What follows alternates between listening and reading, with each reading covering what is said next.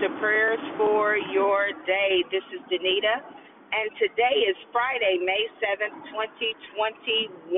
TGIF.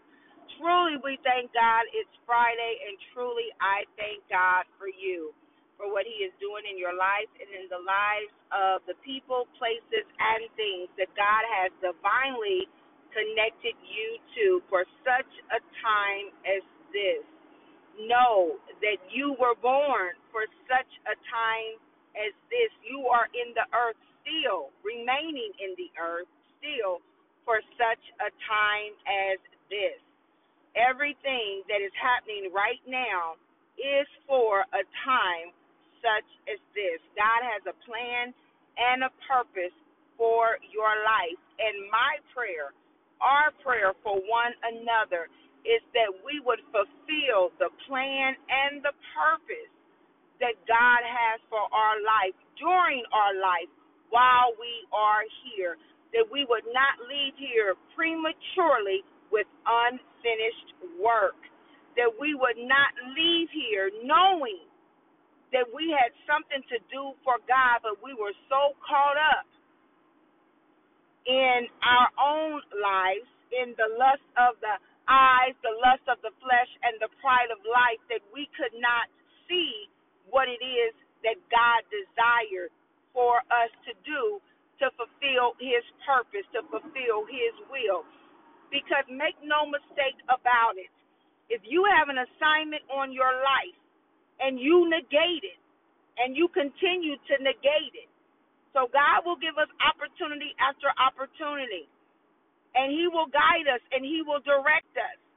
And the Holy Spirit will warn us, and the Holy Spirit will go before us, and all of that. And if we continue to take detours and go outside of the will of God after He's clearly aligned us and, and told us and directed us towards His plan and purpose, then what we won't do for God, He will put somebody else in our place. Don't ever think for one second, and I don't know who I'm talking to, that if you don't do what God has called you to do, that God is going to wait on you. He's long suffering and he's patient. But don't think for one minute. None of us can for, afford to think for one second that if we keep delaying the purpose and plan for our lives that God has for us, that God will just wait on us. He's God and there is no other. He counsels with himself. So he doesn't need us, we need him. So we have to be sure of that one thing that we never get it twisted that God is waiting on us. No, no, ma'am, no, sir. you know, we're waiting on God, and God has work for each of us to do. So we have to be intentional about being about our Father's business. And God knows our hearts and knows that, you know, He's married to the backslider. And so that we know that He will, you know, He loves us enough to say, you know, I'm going to stay right here with you. But don't take advantage of Him. You know, let's do what it is that pleases God every day. Let's purpose in our hearts when we wake up this every day. When we wake up, Let's purpose in our hearts to do what is pleasing to God, to do what is going to give God the glory, to do what blesses His name, to do what will allow others to see that there is a true and living God still performing signs, wonders, and miracles. How do we know? Because we are one. Hallelujah. We are one. We are walking signs. We are walking uh, miracles. We are walking wonders. Think about your life. You are walking scripture. Hallelujah. So on this morning, y'all, we know we still in Acts 20, and we know on Fridays we do a little uh, things a little bit differently. And one thing I noticed as I've been reading Acts 20 is that we never really talk about the opposite of what the word says. You might be saying, Danita, what do you mean by that? If you go to Acts 20, verse number 26, this is what Paul says. Paul says, Therefore, I declare to you today that I am innocent of the blood of any of you. For I have not hesitated to proclaim to you the whole will of God. Read that again, Acts 20, verse 26. Therefore, I declare to you today that I am innocent of the blood of any of you, for I have not hesitated to proclaim to you the whole will of God. Okay, Danita. So, what is the opposite of that? Let's talk about it. So, the opposite of that is or let me break it down. So Paul's saying that I'm innocent of the blood, meaning there's no blood concerning you on my hands. Why? Because I have not hesitated to to talk to you, to share with you, to proclaim to you the whole will of God, to talk to you about God's purpose for your life, God's plan for your life, that you have to repent, that you have to turn, that you have to glorify God, that you have to do things um, in His will and His way. So there's a connection to the proclamation of the gospel to other people.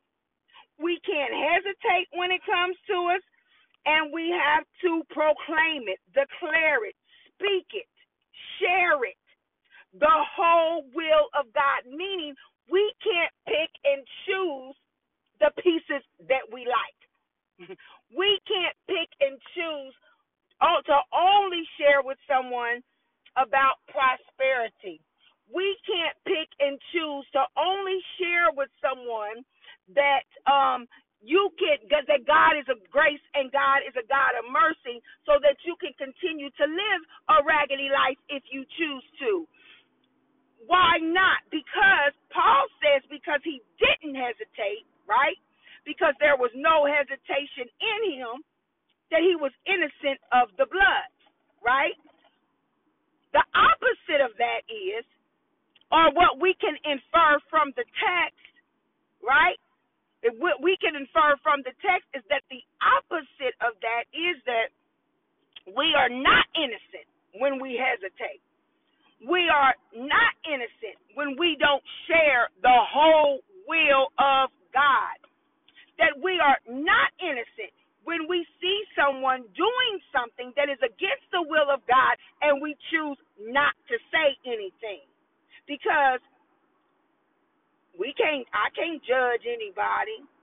I've never understood people t- when people say, um, you can't judge. You can't judge anybody. You're judging me. How am I judging you by when I'm sharing with you the what what the Bible says? Because here's the reality of it, and Paul makes it plain here. We have a responsibility to share the whole will of God.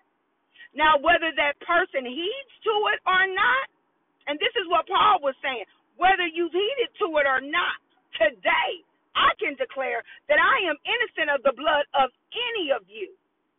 Why? Because I didn't hesitate to tell you what the will of God said about this situation. I didn't hesitate to tell you that God hates divorce. I didn't hesitate to tell you, right, that all sexual immorality, I don't care how you look at it, all sexual immorality according to the word of God is wrong. And you might say, well, Danita, have you ever participated in sexual immorality? Well, yes, I have. I have. And I can say and I can be transparent that when you know better, you do better. And unfortunately, and I and I'm a, and I'm gonna be just transparent this morning. I did not grow up with parents that shared uh, with me. And my parents went to church and they loved the Lord and all of that, but we were just not very open in my house talking about sex, talking about um the consequences of sex, talking about um you know what God says about sex.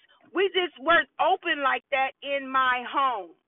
You know, we were not open like that. And so um I just I didn't know, you know, and then of course once you know certain things, sometimes you already caught up and it's harder at that point to stop doing wrong, right? Because that's the trick of the enemy to get you caught up. So then you start compromising. Even when you know truth, you begin to compromise because you want to do what you want to do. So I'm just I'm just being transparent this morning. And so now that I know better, right? Because sometimes it takes generations to get it right. Not that my parents were wrong, because I believe every parent does the best that they can do with what they know to do at that time in their life. Not that my parents were wrong, they may just have not felt comfortable being open. You know, they may not have felt comfortable, but we know that we live in a time now where you better feel comfortable being open with children. Why? Because TikTok is open with children, YouTube is open with children, you know, Snapchat is open with children, text messages and you all of those things are open with children. So we have to be open with our children because the enemy is infiltrating in all different types of ways. So if we don't counteract that with what God says and how we live our lives, come on, because see, I can't just talk to my children about what's right and what's wrong and live before them any old kind of way. Because then they're looking at contradictions in me. So if I tell them about marriage if I tell them about what God says about sexual immorality, if I tell them about what God says about gossiping and lying, then I have to not only tell them about what God says, but I also have to model for them about what God says. See, when we first started talking about Acts 20, remember in the beginning Paul said Paul said from the first time that you encountered me and the entire time this was my life before you. This was my life before you. Now we may not be able to say that to our children, right? From the first time you you uh, knew me, because guess what? We as we get older, you know, and and we seek God more, He also gives us wisdom. So there may be things that our children did when we were little. Again, we just did what we knew to do, the best we could do. But as we grew uh, uh, older, as we went from faith to faith, and as we go from faith to faith and from glory to glory, then you know, we might have to go back and say, hey, I'm sorry. I got that wrong, you know, and apologize. I am so quick to apologize now. Sometimes, if I could be real, I feel like a punk sometimes. I'm like, God, you got me apologizing again. You know, it was I didn't. It's not like I cussed the person out. You know, like before, I might would have cussed them out or said a few choice words. You got me apologizing again? Yes. Yes. Why? Because it keeps me low. Because it's my desire, it is my heart's desire whew, to be more and more like Him. And so when I'm wrong, I want to say I'm sorry. I want to get this thing right between you and me. You know, whoever you are. You know what I'm saying? I want to get this thing right because this thing is bigger than me. And I don't have time in my life to waste on arguing who's right and who's wrong. And if you misinterpreted something that I said, you know what? I'm sorry. God help me. Did I help me to do some inner work? to work on the way that I say things. Now, God has also helped me to understand that, Danita, there are going to be some things that you will never be able to satisfy in a person that is not full of me. Because guess what? When you are full of the love of God, you can't stay mad, even when somebody does something wrong. You can't stay mad at them Why? Because you understand, God, you are gracious and merciful to me. Every day, new mercy. How can I hold on to this grudge for this person? How can I be upset with this person? How can I not talk to this person? How can I mistreat this person for maybe not doing this one thing or saying this one thing wrong to me? And God, I've done so much wrong, and you keep on forgiving me, and you keep on doing great things for me. Oh, people of God, sometimes we have to take a step back. And the same measure that we hold other people to, we have to ask ourselves, would I ever want God to hold me to this measure? My God. Oh, my God. For the wrong things that I say to people, would I ever want God to to uh to give me quick judgment? Because somebody, you know, cut me off and maybe I said a cuss word to them. Do would I ever want God to rebuke me right then? Jesus. Because I slept with this person out of wedlock. Would I ever want God to judge me right there when I'm in the bed? because I went and did something that I didn't even consult God for or about, but I went and did it anyway because that's what I wanted to do. But I want God to judge me then. And if the answer is no, the Bible says we can be angry, but sin not. And when we're rude to people, y'all, regardless if we think we they deserve it or not, we're sinning. We're sinning when we don't hear people out and don't give them a chance to talk. We're sinning when we criticize other people and never want to be criticized. We're sinning. And we have to repent. We don't stay there, we don't dwell in it, but we say, God, forgive me for what I've done. Because the same measure, that's what the Bible says, you know, who are you, you know, when you cast a stone at your brother, take the smoke out your own eye.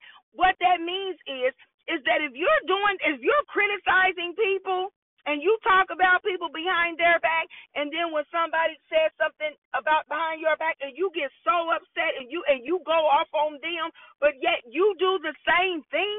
See, that's where that judging comes. How you how you gonna say something to me and you do the same But there is no sin greater than the other. And here's the thing even our best is but filthy rags to God. So guess what? We are all a work in progress. Hallelujah. That we are a work in progress. Hallelujah. That God has not given up on us like we give up on each other. We have a responsibility today and on this weekend to ask ourselves are we innocent? Are we innocent? Can we declare that today that we are innocent of the blood of the people that we interact with because we've not hesitated to, to proclaim to them the whole will of God. So when somebody comes to you and says, "Hey, I'm thinking about getting an, uh, an abortion," Do you at that point proclaim the will of God? Or do you say, man, I don't know, I don't know, mm, uh, whatever you want to do, and you know what the Word of God says? Now, if you've ever had an abortion in Christ, there is no condemnation. I'm talking about from this day, now that we know better, how do we do better? Just like Saul was Paul, once Paul, once Saul became Paul, see, be, because he knew better, he led his life doing better. once you know, look at your hands, everybody under the sound of my voice. Look at your hands and ask yourself Are my hands innocent of the blood of anyone? Or do I have blood on my hands? And if you say, I have blood on my hands because so and so talked to me about this and I said nothing and I knew what the word of God said about it, then repent and move forward. We about repenting and moving forward. We can't go backward. but we can move forward and we can move forward in Christ Jesus. God loves you and I love you too. Be blessed and have an awesome day. Love you all. Bye bye.